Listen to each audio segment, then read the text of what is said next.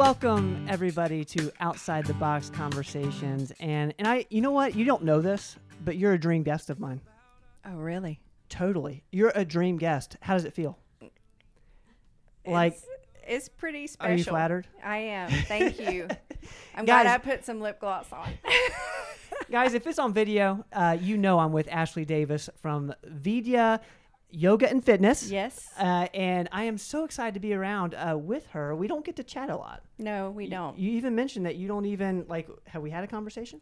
I think I've seen you in passing at yoga. Yeah, then that's embarrassing. Well. Uh, I, I'm, that is not me in my, my best light, uh, which we're going to talk about because I, I feel like I need yoga therapy. Okay. And you're the perfect person for, for it. Sure, yeah. So, but first, Ashley, tell me about who you are. Kind of, you know, give me give me a little background. Okay. okay? Start, start from the beginning. All right. Well, um, the very beginning. I was born and raised in Kingsport, Tennessee, and I've always been in fitness. Um, I was a swimmer. I went to College of Charleston and um, swam D one um, at at College of Charleston, then transferred to U T. Um, and I got a bachelor's degree in psychology, coached swimming, and then went back to school to get a master's in nursing. And I was a nurse practitioner. Um, after that, I worked for E T S U um, in a faculty practice setting. I worked at the downtown clinic with homeless um, patients, uninsured, underserved. Um, and it was an, a great opportunity. I loved it, but um, my salary was funded um, by a grant from the C D C, and I knew that that grant wasn't a guarantee. Hmm. Um, and then I also felt like I just wanted something more exciting. So I applied for um, anesthesia school at U T Knoxville. I got accepted and became a C R N A, met my husband at in anesthesia school. Shout out to Nate. Shout out to Nate, yes. And uh, I never wanted to move back to Kingsport. I'm so glad I, I did, but uh, it was just a great opportunity for us um, from a job perspective.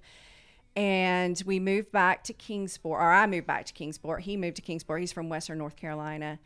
And um, we worked at Holston Valley and uh, started our own anesthesia business about five years after um, we were at Holston Valley. And that was in two thousand twelve. And then we thought, well, you know, we've tried the, the entrepreneurial thing with anesthesia. It's worked well.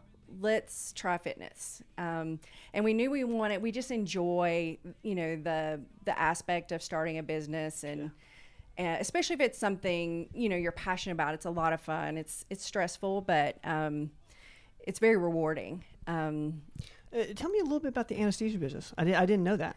Oh, okay. Yeah. Yeah. So, um, w- we were approached by a gastroenterologist um, while we were staff at Holston Valley about um, staffing endoscopy centers and providing outpatient anesthesia for colonoscopies and endoscopies. Super cool. Yeah.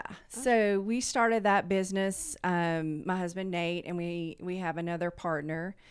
And that was in two thousand twelve, and we have more than tripled the size of our business since then.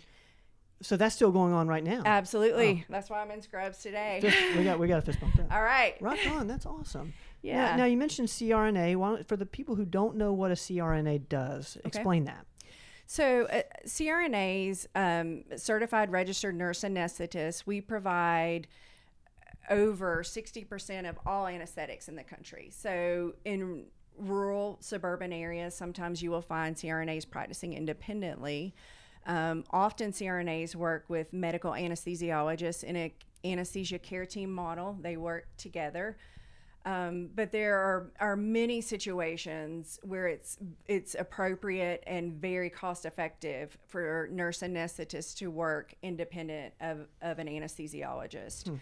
Um, and in this area, and especially in this time where where costs, you know, are an issue, and, and increased um, costs of healthcare, it's a it's a very affordable way and a, a very safe way to provide anesthesia. Um, so we had that opportunity and we took it, and and our reputation has allowed us even more opportunity. So we've continued to grow. So it, it just, it came about in the sense that you just wanted to try something a little bit different after doing the nurse practitioner thing. Mm-hmm. And that it, it's so specialized. And that's why, you know, I, I have a, a buddy who, who is a C R N A as well. And, and, and he just, he loves it. You yeah. know, it's such oh, a passion. It. And, Um, I'm just, I'm so pumped to hear about the, the anesthesia business. Right. Yeah. It, it's, um, you know, for a nurse, like, I love the profession. Uh, I haven't always loved it. There were times where I felt like a glorified waitress when I was a floor nurse. Um, and I realize now, like, that those experiences definitely contributed to my ability to, to grow and to do other things, even though at the time they weren't necessarily very rewarding. Um, but It, it's a fantastic job. Fantastic. But, but there's a, like, there's a lot of pressure with that, you know, and I don't think people realize that, like, there is, there's a lot on the line there. Like, mm-hmm. how do you deal with that? And has that helped you in your business ventures? Like, having, being a, being cool under pressure? Absolutely. I think it's made me, um, able to assess risk, uh, and, and understand that, like, you know, when you're anesthetizing a patient and it's somebody's mother, somebody's daughter, um, you know, and their life is essentially in your hands, you compare that risk versus opening a hot yoga studio. And, you know, it's all relative, but yeah. it, it comes back to when you're used to dealing with those situations, um, and there's a lot on the line, it, it, um, it prepares you for, for life in general. But I will say I had some great training, very, very good training at U T Knoxville. And, and so I, I've always felt very prepared. That's so cool. And, and you, you mentioned you're a swimmer. Was that like a passion of yours growing up? Have you always, you know, wanted to be a D one swimmer? Um. Yes, yes. Or, or, I, you, or were you just good at it? Well, I think I was more of a hard worker. Like, I, I, my parents and I often have this discussion because my brothers were both swimmers too. And, and I've seen a lot of people that are a lot more talented than I am in, in that regard. So I would say part talent, I got big hands and big feet, makes good for good swim. But I, I just, I like, um, you know, and this kind of crosses over into yoga, the meditative aspect of each morning, five thirty to seven, staring at a black line, and, you know, the breath and the movement and the rhythmic aspect of swimming. And when you spend, you know, as a collegiate athlete, high school athlete at, at Dobbins Bennett, you know, three to four hours a day doing that, there's a lot of, uh, you know, uh, a um, clearing of the mind that mm. goes on with that. And, so, and run- runners feel that as well. Yes. Great, great comparison. But I feel like swimming, you know, especially, you know, as you get older, is so much easier on your joints. Mm-hmm. It, to me, it's a better form of exercise if you're wanting that cardio. It, I mean, it's grueling, though. Absolutely. And the biggest benefit I've seen from it is, uh, you know, at my age, the muscle mass that I have. And and I think it's really um, contributed to me maintaining a, a normal body weight. I do have, you know, I do work out and, and on a regular basis, but having, you know, a body with a lot of muscle, you know, makes you, you know, a metabolic machine from some, reg- well, it, some regard. You know, and we're going to talk a, a lot about yoga today, but do you still swim quite a bit? Because obviously you're, you're doing a ton of yoga. I don't swim at all. I, that feeling of jumping in a cold pool, like, I mean, if, if I would swim probably if it was, you, you know, a I'll, lot I'll warmer. Be honest with you. I'm not sure you could pay me to jump in a cold pool at five a.m. like I know you guys did. Oh, yes. Like, it, the hours are insane, and you jump in the pool, you're you're not even awake, and you just start going. Yeah, right. But one thing I can, I do like is that meditative state you get into. Mm-hmm. It's so repetitive, and you can totally just clear out your mind. Absolutely. And there's something, like, was that like a... You know, were you addicted to that?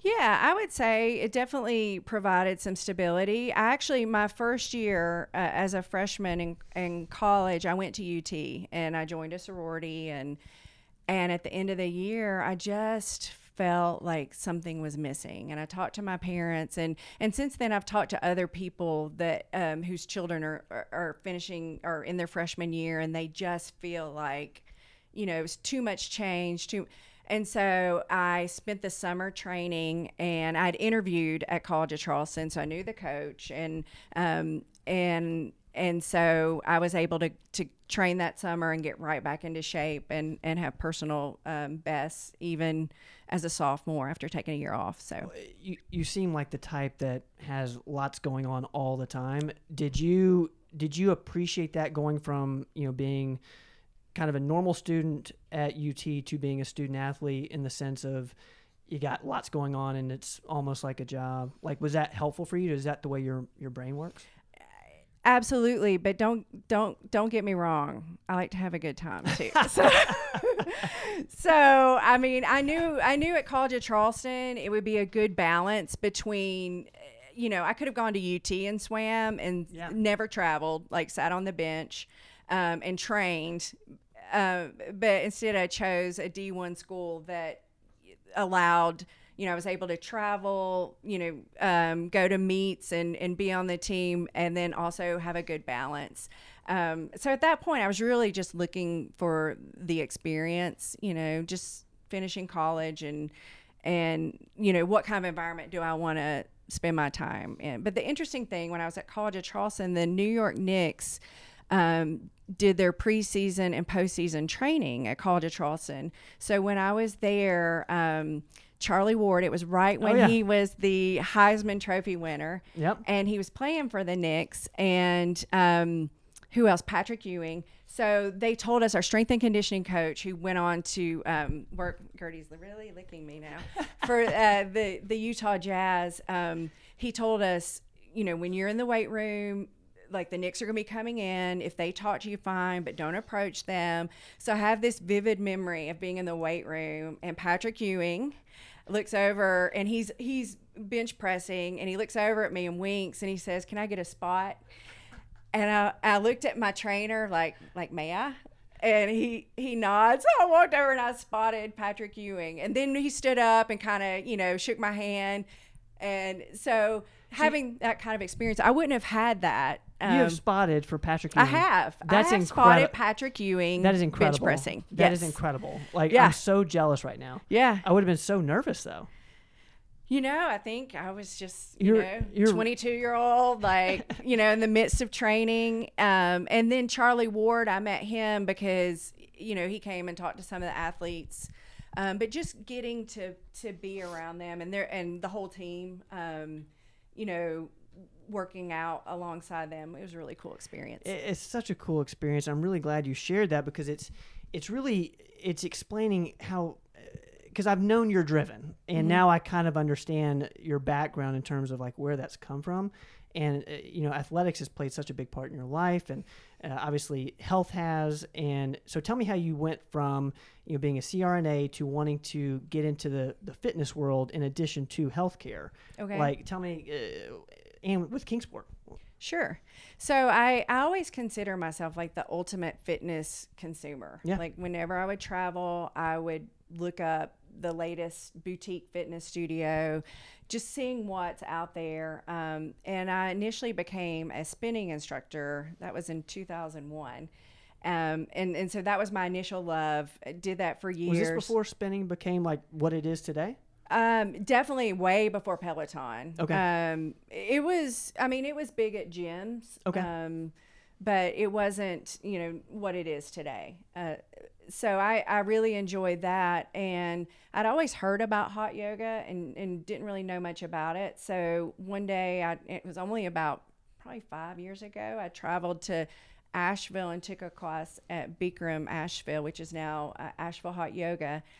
And it's a ninety minute class, and it's twenty-six postures. It was very structured. There's no talking. There's no, you just do the postures. And afterwards, it was, it was the wildest feeling. Like, just afterwards, I felt like I'd had a massage, even though my heart rate was elevated. It was, it was definitely, there was definitely a fitness aspect to it. So I found, and this is when I still worked at the hospital, um, I think, uh, but I found myself taking any opportunity I could to go to Asheville and, and take classes there. And then um, I started to get to know people, and I realized there were a lot of people from Kingsport and Johnson City going there to take classes. Huh, on a regular basis? Yes. And, oh. and I even, oh, you're the Kingsport girl, you're the Johnson City girl, you know, and, and yeah. we would we would talk. And, and so one day um, I came home and told Nate, I was like, we need, we just need to do this. Like, I mean, we could do this. We're going to stay here. We've got two children. We're not, we're not leaving. Our business is here. Let's just do it. And, and at the very least, it'll be A, a state-of-the-art facility that we can enjoy. Um, and so we opened Vidya Hot Yoga in August of two thousand seventeen, knowing that it might be one of the worst markets in the world for hot yoga, where in the Bible Belt, people still see yoga as a religion. Um, and boutique fitness is a little pricier than the Y M C A. And we also have one of the greatest Y M C As yeah. in the state, if not the greatest. Um, so we knew it was a risk, and, and honestly, um, we've had the best, we've continued to grow, and this quarter, um, the first quarter of January, twenty twenty-one was our best quarter we've ever had. Wow. Which is, I, I think, a great thing in spite of COVID and uh, uh, amazing everything that's gone on. And, and we don't really, we don't do a ton of advertising. It's mostly through social media and word of mouth. So we've had this steady growth. Well, you know, it, I, I remember when you guys opened, because it was such a big deal, like the fact that Kingsport was getting a hot yoga studio, because, you know, I, I live in Knoxville, and, and they're huge there, and Nashville. And so in the in the bigger markets, they're becoming a, a real thing. Mm-hmm. And and that's kind of what I want to want to talk to you about today, is just the culture behind hot yoga. Why do you think it's become what it is today? You know, because there is a Um, just a huge following of people who um, kind of live and breathe by that, you know, two to three times a week they get mm-hmm. to go to hot yoga. Do you, you saw it in Asheville. What do you think's behind some of that? Well, I think there are definitely fitness fads, there are trends, and there are things that, you know, you can you can tell are not going to last. And I actually had some critics tell me, oh, you know, I had a lot of critics, you know, that were, were vocal um, in the beginning, and um, and just that it wouldn't work in Kingsport, right? That it's um, well, why would you do that? I mean, just the idea of going in a hot room with high humidity and exercising. Um, that it would Gertie's making a scene over here. um, you know, just seems so foreign to people, but.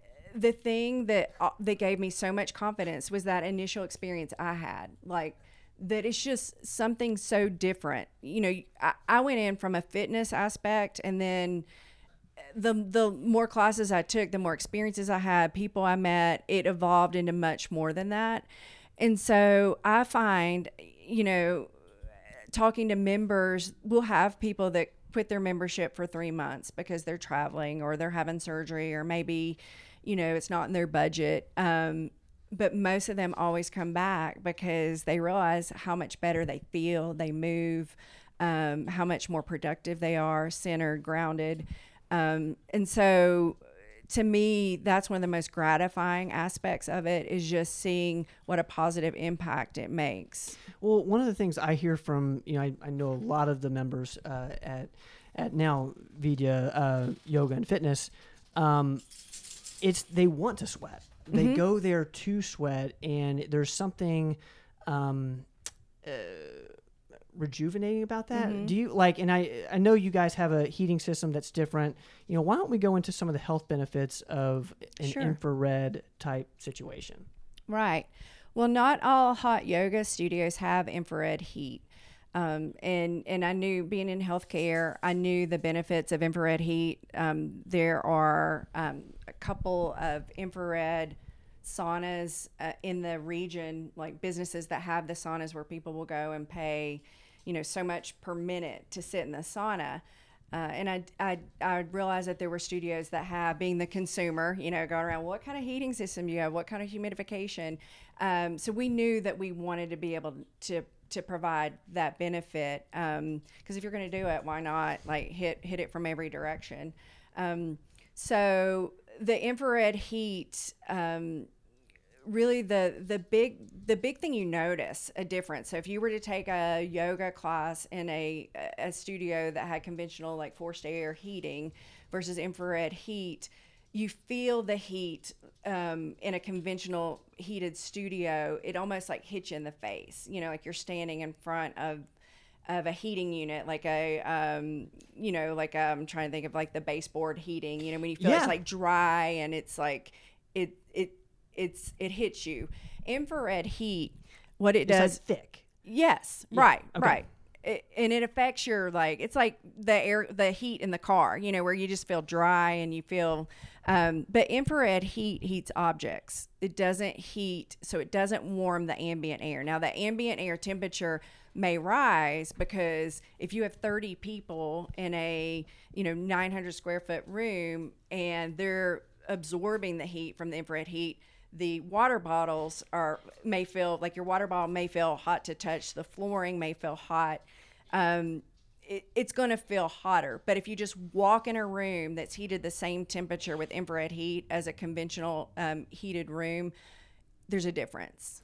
So when you say like there's going to be some rooms where the floors are actually hot and you mm-hmm. can't walk around, but with this particular heating system, you're not going to get feel like you're getting burned when you're walking Absolutely around, but not. You're getting the benefit of the sweating, et cetera. Right. What is it about infrared? Like, cause I've heard so many, you know, all the health people are saying infrared saunas, you know, go to a place like, you know, Vidya where, you know, they have an infrared heating system. What is it about infrared that really impacts your health? Okay. Well, infrared heat um, penetrates your tissue. So it, it can penetrate up to four centimeters, um, the depth into the tissues. And anytime you have um, heat, you know, a lot of times when you're exposed to heat, uh, you know, as a nurse, if I'm trying to um, put an I V in a patient and they're cold, they're vasoconstricted, it's harder to find the vein. Um, with heat, you know, you vasodilate, you increase, uh, it, blood is increased, you, um, blood flow is increased. You have a release of nitrous oxide that is also um, associated with a vasodilatory response. Um, so all of that contributes to increased blood flow. And when you have the increased blood flow to tissues, you also have um, the ability to um, take oxygen, remove toxins, um, reduce the inflammatory response. Um, so all that comes down to the one of the great benefits from a fitness standpoint of infrared heat is the um, associated reduction in um, inflammation, delayed onset muscle soreness. Because of the blood flow. Absolutely. So you want you want a vasodilate. Right. Interesting. Okay. Right. Does that... It, I'm a I'm a cramper. Like I, like I, I I've always struggled with cramping. Would would that help with cramping? Out of curiosity, do you want more increased blood flow? I'm not. It depends on what's causing the cramping. It could uh, be like lack of sodium. Absolutely. Right. Um, electrolyte imbalance. Um, it could be you know something you're predisposed sure. to because of your genetic disposition. Um, so I'm not really sure, you know, about if, if it's directly related. We definitely, you know, when you are sweating, you definitely want to be aware that you're also losing electrolytes. But one of the things that's been shown um, with infrared heat, uh, especially people that are exposed to it over time, is a heat, um, is they get used to the heat. Um, they, yeah. yeah. So they sweat quicker. Um, and this is definitely, and you, and you want that. Absolutely. Okay. They sweat, um, and they, um, and this is something that's been researched. Um, I actually just read a study yesterday about, um, a sports team that went through like a heat, um, acc- acclimatization training where they were exposed to heat and high humidity. And, um, they found that it's kind of like altitude training. Like, okay. Like if you train in high altitudes, you know, when you come back down, it's same thing with heat training. If you're used to training, it's a stressor to the body. The body's trying to conserve fluid, electrolytes. And and after you do it repetitively, the body's like, okay, I can deal with this. So so what and you... And that's when it sweats. Yes. Okay. And, and, and you become more efficient at cooling. Um, but but you also um, they've also found that um, plasma volume is increased and that over time um, there is a um, there's not as much electrolyte loss.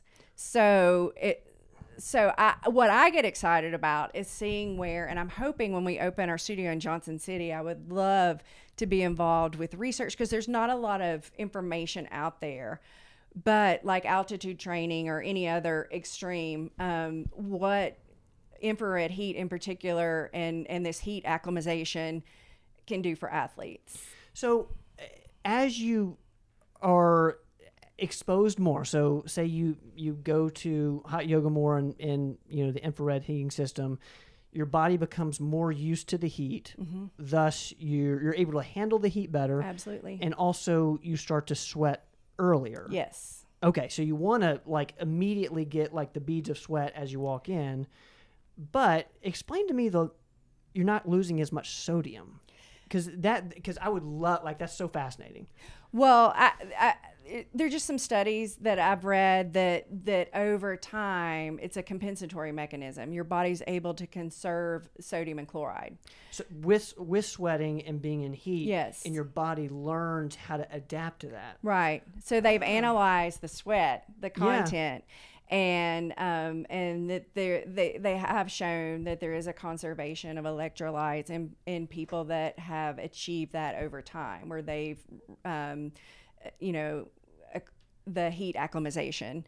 So, um, and we often find people that come in, I don't sweat. You know, my mom's one of them. She's a seventy-two year old postmenopausal. I mean, the person that definitely is like, do not put me in a hot room. And, and she was also someone who, um, I'm just using her as an example, that just said, I never sweat. And I always want to say, hang in there. If you can come and, and anecdotally, it seems to be about three times a week for several weeks, people start to get the, okay, I'm, I'm comfortable, I'm sweating more. Um, and if you look around, the yogis that, that are there the most often generally are the ones that sweat the most. And that just may be my experience. That's think, not a I scientific think, observation, but I'm an exception to that, because okay. I, I'm a terrible yogi. And, and when I go, I don't believe that. What, Let's what, see it. Let's see your tree pose right now. they, they, they can't, they can't handle that. Okay. um, but, but I'll go, and I'm that dude who is in a puddle. I'm among all these beautiful women, and I'm the guy that's just got, you know, puddles of sweat, you know, panting, struggling, you know, you know, looking at the time like, oh my God, I've been here for ten minutes. Wait, this isn't a good like business promo here. Okay. So no, I think it's just not a good no, promo. No, I love for, your honest for opinion. Me. Yeah, absolutely. No, it's just, you know, I, but what I'm learning is that that's okay. Like, it's, oh, absolutely. You, you want to be sweating that much. Right, absolutely. Um, the other aspect that we've not touched on is the high humidity. You know, if you're if you're in an environment that's dry, um, you know, your body cools by the evaporative heat loss. So when you sweat, you know, the energy transfer, the heat from your your core is transferred to the surface of your skin, and then you have evaporative heat loss. Well, when you have an environment that has high humidity, it it's much more difficult to achieve the cooling from the evaporative heat loss, because you can't really, because of the gradient um, of the humidity that's in the air relative to what's on your skin, it's a it's a much smaller gradient than what it would be if you had sweat on your skin, you were in a dry room. Like you're just not gonna, you're not gonna evaporate the the heat. Like the heat. It's almost gonna... like it, it, it opens up your pores, and it just like it's like a release or something, and that's why it's a detoxifier. Mm-hmm. Would that explain some of the detoxifying uh, um, benefits, I guess? Yes, I think so. I, and I try not to um, to promote that too much, just because, like, in the literature, there's definitely some great studies that support detoxification, mercury, lead. Um, There's some other toxins, uh, heavy metals that, you know, they have found in sweat. Um, but I try not to get too much into that, just because those studies, I really want to promote things that are definitely have been studied and studied and studied. But from what I've seen, actually, I read a study in, um, yesterday about the World Trade Center. They took... Um, Fire, some firefighters, first responders that were at the World Trade Center on nine eleven, um, and they were there weeks after nine eleven, where the toxins, um, the P C Bs, dioxins in the ambient air were extremely high. They measured their levels, um, their serum levels of those toxins before they put them on a regimen of sauna therapy, similar, very similar to the environment of hot yoga. They also um, gave them vitamins and had them exercise. And the one thing I remember is the whole group had a sixty-five percent reduction in P C Bs in their blood. In, I, I believe that. Right. Like, without a shadow of a doubt. Like, I believe that so much. Yeah. And so, and that was a study out of um, University of California, U C L A's medical school. And, and so, you know, I think, I think there's definitely, you can definitely say that there is a detoxifying aspect for it, you know?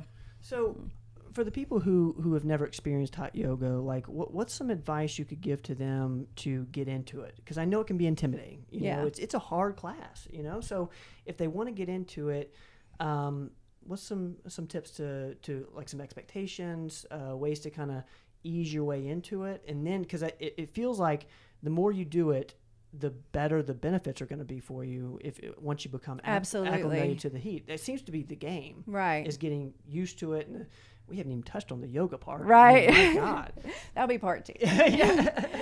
um, I, I definitely that's the biggest barrier for us um, is people that feel like they've got an idea of what yoga is in their mind and the intimidation factor.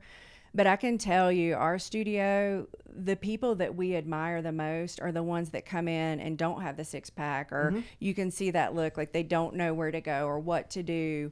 And to me, like, those are the people I admire, because it's easy to come in, like, if you're super fit and you're confident, um, you know, any any fitness modality. Sure. Um, so having an open mind and just trusting the fact that the benefits are way going to outweigh that feeling that you have, a feeling I don't belong here, or I don't know what to do, I can't touch my toes. It's like, well, none of us were flexible when we first started yeah. doing this. Yeah. And we do some crazy stuff at our studio, arm balances. Uh, there's a festival, Johnson City Yoga Festival, June twelfth um, in downtown, and they've asked um, our studio to do the arm balance um, part of the festival.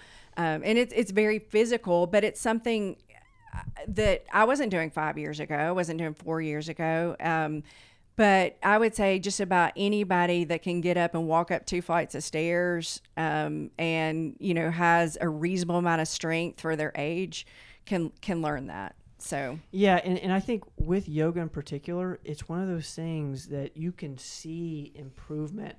Um, it's so obvious. Yes. And, and there's something about that just in, in anything in life, just to see, you know, I was here before and now I'm here, you know, it's just like, you know, with golf, people hit one great golf shot and it's like, all right, I'm, I'm hooked, you know, yeah. Have you noticed, it, it seems like you're, you yourself and, and you are a yogi, you know, being able to see it. Well, I wasn't able to do that five years ago and now you are. Yes. And, and one of the things, we have a teacher training program at our studio, and we're heavy into anatomy. We're heavy into cueing. Um, but one of the things we just wrapped up Saturday night with our last teacher training, we have another one starting in August, um, is we focus on, um, yoga, but also, um, being symmetrical and working on deficits. So, as a swimmer and a cyclist, most of my exercise has been in the sagittal plane, like front to back movement. So I'm weak in my hips. You can ask Ernie.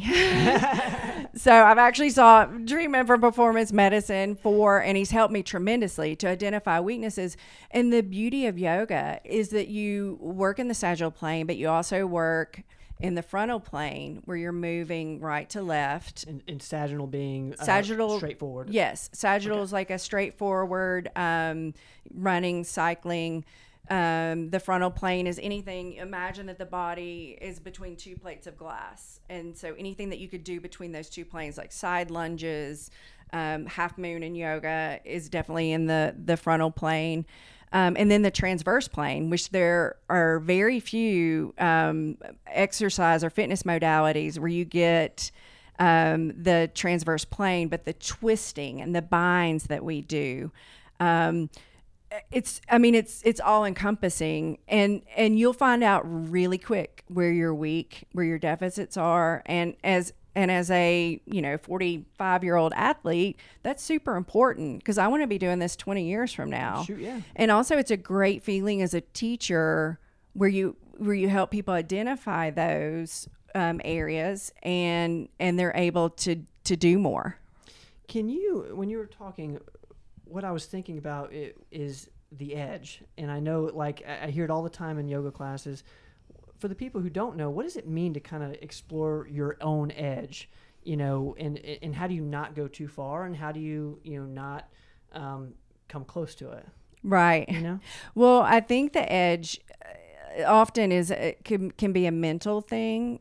Um, yes. Right. Where you're, you know, a little discomfort is sometimes good. You know, sometimes there's progress involved in that. But when it comes to the body and it's associated with joint pain, chest pain, anything like that, or in a, a heated environment where you can have syncopial episodes, if you have a tendency to have low blood pressure and you stand up quick, you're vasodilated, like we, we talked about, you know, you definitely don't want to push through things like that.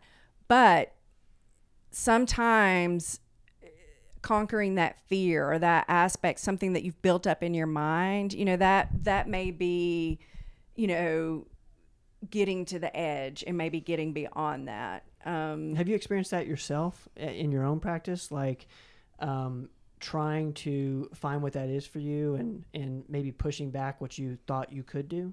Like, do you, have you ever found in your own practice where your, your mind was, was holding you back maybe a little bit?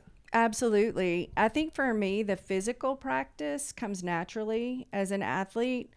Um, and, and, and it's more what, what yoga has evolved to for me is definitely all encompassing. So it's, you know, the physical practice there is very rewarding. Um, but, you know, really challenging myself to still my mind and to, um, to come into that meditative space where I can really lower my heart rate. I can, um, you know, like anesthesia, you know, yeah. conquer the autonomic nervous system, where you can do the same thing in yoga with breath.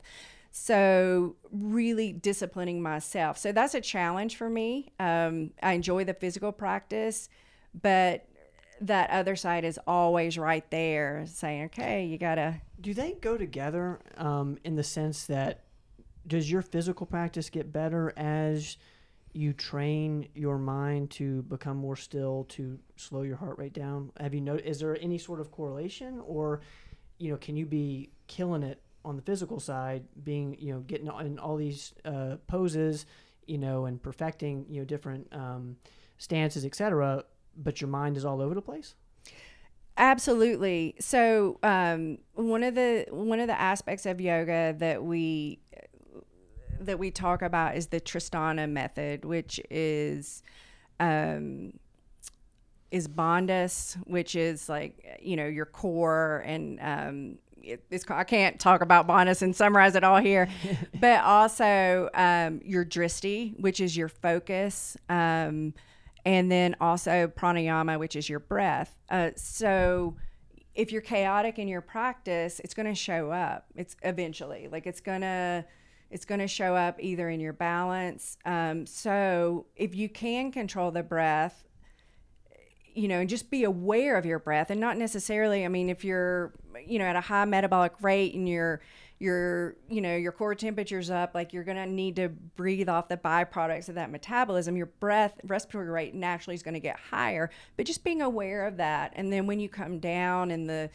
the more grounded postures where you're not exerting as much physically, just being aware of your breath and acknowledging, as you know, it's time to settle down. Um, I think there's that, that mix, but, but dristi is something that we often talk about in yoga, in any pose, that, um, that there's a focal point where your eyes go, and it helps with focus. It helps with balance, and it helps to decrease that chaotic ner- nature. It's called dristi. Dristi. I love that, because I've always been fascinated with, like, where, you know, where your eye, where your aim is, you mm-hmm. know, and how that keeps things, you know, centered in your life. Absolutely. In general. So, like, you know, in practical terms, in, in like a yoga practice, would that mean just you know, focusing on a spot on the wall or focusing on a spot on the floor? Is that right? Okay. So certain poses, like often we'll say Urdhva lifted drishti, and in Sanskrit, Urdhva, I'm not sure, it, it's up, it's upward lifted drishti. So in some poses, let's say like Vashisthasana, which is side plank, um, we'll cue to lift your top arm and gaze at your hands. Um, and so side plank can be hard enough on its own, but when you lift the arm and you take your gaze, it requires a significant uh, amount of strength, balance, and focus to really take that gaze where it's supposed to go. Interesting. 'Cause, 'cause I can, even when, as you're mentioning, I could feel myself, I could feel how I would fall off balance there, mm-hmm. you know, but, but what you're saying is, as you learn how to do that, the the your body responds in a in a healthy way. It becomes more natural, um, and it you know it's just uh, it's about alignment, but it's also about focus. Um, you know, often when we we talk about drishti, you don't want to look at like a logo on the shirt in front of you, or because that you know if that's a person, they're going to be moving, and that's you know you want to find a fixed focal point. And for each posture, it's it's different. Um, so can that help with your breathing as well? In terms, absolutely, because I feel like if that if if you're focused on that fixed fo- that fixed point, it almost allows you to become more aware of your breath because your mind is uh, has that anchor. Mm-hmm. Is that am I absolutely totally off? Okay, absolutely. That's what I was thinking. Yeah, and and it and it allows you to slow your slow down your breath and and to really get into the posture, um, which allows you to kind of reach that edge physically as well. Yes, because you can kind of sit in it. Mm-hmm. Okay, so I want to be respectful of your time, and I know you've got a lot going on. So tell me a little bit about. You mentioned Johnson City. And I'm already excited about it. Yes, tell me we what, are too. Tell me what's going on in Johnson City, and I know it's big. Okay, so we have not announced this. So Performance Medicine, we will thank edit you, this, Ben. We will edit this out if it's not yes, ready. Yes, right. So we, when we um, realized that it was time to move to a second location, um, we wanted to um, uh, trademark our name and our brand. Um, so we looked into it, and Vidya Hot Yoga was not an option. There's already a studio with that name. So we came up with Vidya, V I D Y A, which in Sanskrit means knowledge or wisdom. So um, an, another part of the evolution of our studio in Kingsport was the fitness aspect. Um, so we have bar, and we're also offering HIIT classes at Vidya Yoga and Fitness in Johnson City. We're also partnering um, with a wonderful barre instructor out of Seattle. Um, her name is Adrienne Rabina and Barre Eclipse, and we are the only studio on the East Coast to have a partnership with Barre Eclipse. No way! And the interesting story is during quarantine, I don't, I don't really like a lot of online classes. Um, sure, I've just never, it's never really appealed to me. Well, on um, A L O Moves, which A L O is a A L O Yoga is a, a yoga, a fitness and apparel company, but they also have a lot of really good content, like some of the best like Instagram yogis you'll find. Dylan Werner um, is one, um, Ashley Galvin, but Adrienne is a barre teacher, and she's one of um, top five instructors for A L O Moves.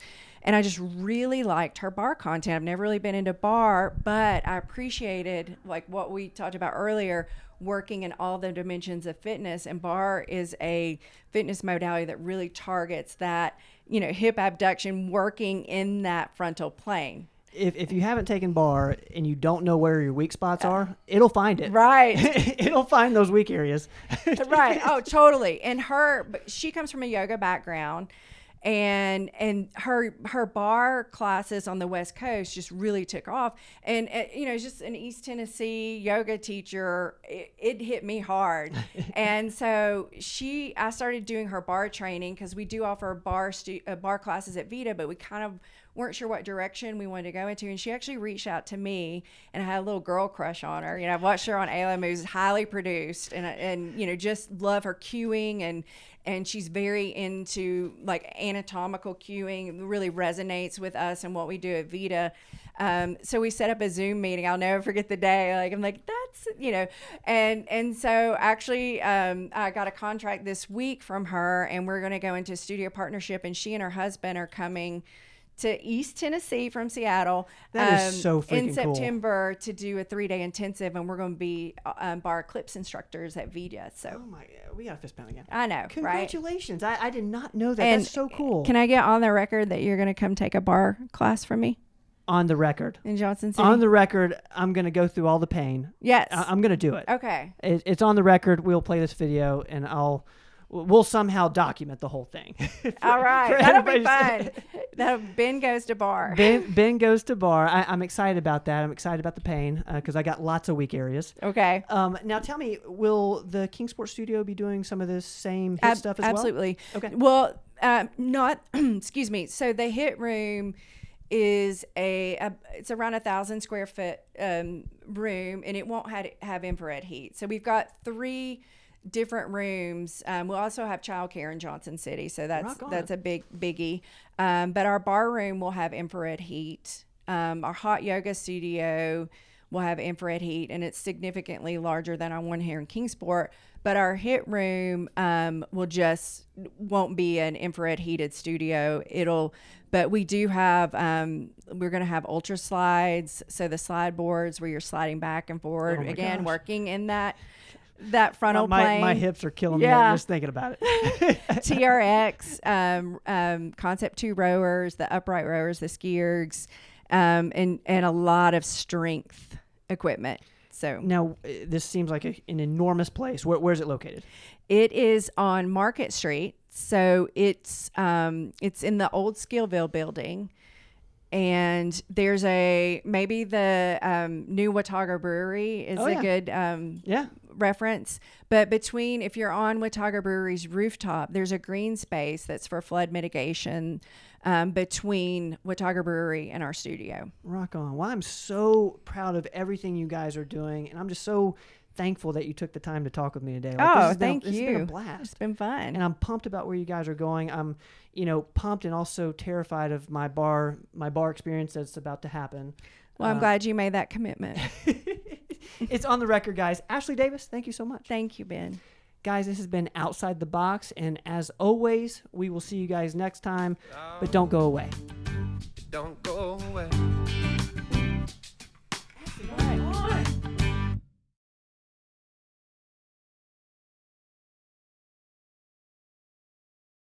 Thanks, guys, for listening to this episode of the podcast.